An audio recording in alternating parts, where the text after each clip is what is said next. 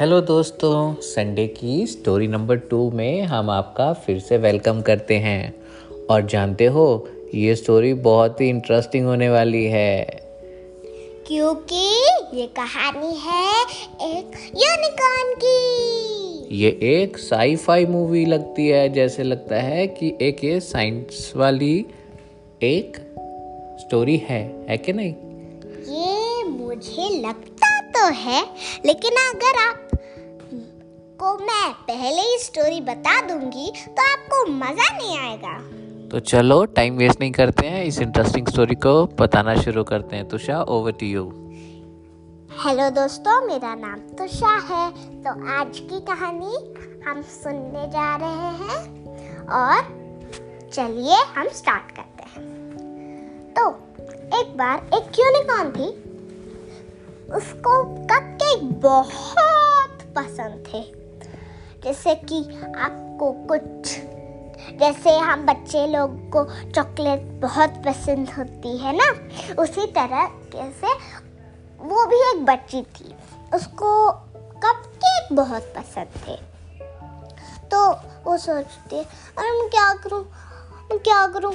और वो हर जगह देखती है। लेकिन वो रहती एक दूसरी प्लेनेट पे थी तो उसको मिला नहीं वहाँ पे कोई भी कपकेक और मैं अगर आप भूलो ना तो मैं अभी आपको उसकी प्लैनेट का नाम बताती हूँ। उसका नाम था रेनबो प्लैनेट तो फिर उसकी माँ एक बार वो जाना चाहती थी तो फिर वो जब जा रही थी तब उसको उसकी मम्मा मिल जाती है। तो फिर उसकी मम्मा बोलती है कि, बेटा यूनिकॉर्न अगर तुम जाओगे अर्थ पे तो तुम कभी वापस नहीं आ पाओगे बेटा। तो मत जाओ।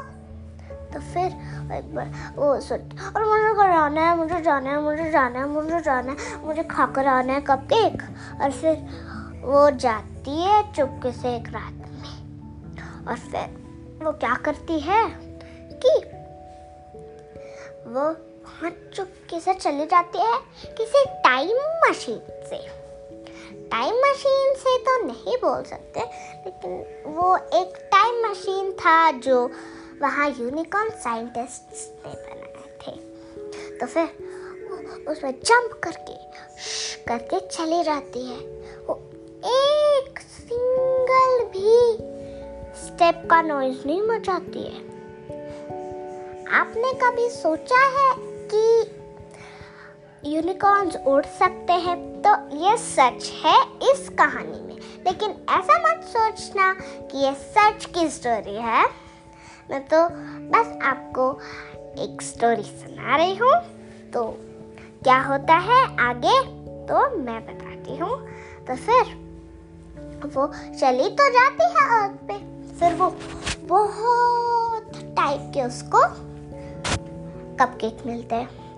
Butter scotch vanilla chocolate strawberry ऐसे बहुत मिलते हैं। तो फिर वो सारे खा लेती है, पूरा पेट भर के।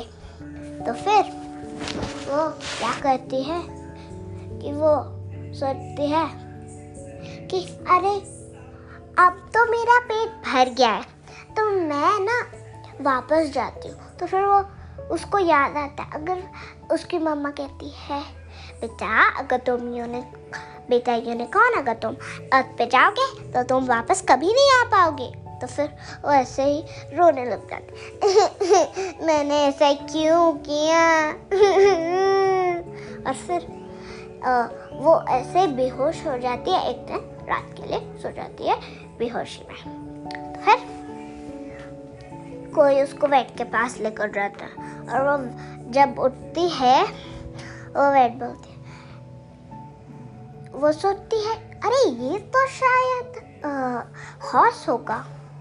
तो फिर जब वो देखती है अच्छे से, वो तो यूनिकॉर्न होती है, वो सोचती है, अरे, वाह, ये तो यूनिकॉर्न है।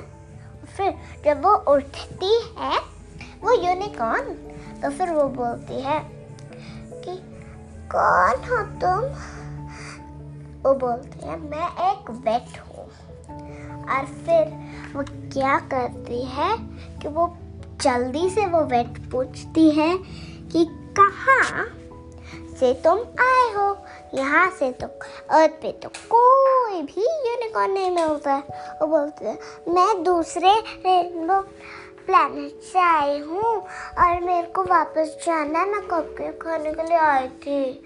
और फिर वो बोलते, ठीक है, तुमको वापस जाना है ना? तो वो बोलते हाँ आप मेरी हेल्प कर सकते हो? वो बोलती, है? हाँ मैं तो कर सकती हूँ। तो फिर वो उसकी हेल्प करती है वेट वो बोलती है कि मैं तुम्हारी हेल्प कर सकती हूँ तुम मेरे साथ आओ, एक टाइम मशीन में तो फिर ऐसे ही वो उसके साथ आती है टाइम मशीन में। और फिर वो बोलती है, वो बोलती है, इसके अंदर चले जाओ तुम। और फिर वो उसके अंदर चली जाती है। और फिर वो उस टाइम मशीन को रेडी ऑन करके कर लेती है सब कुछ। और फिर वो वापस अपने रेनबो प्लैनेट पे चली जाती है। चलिए दोस्तों बाय अभी के लिए।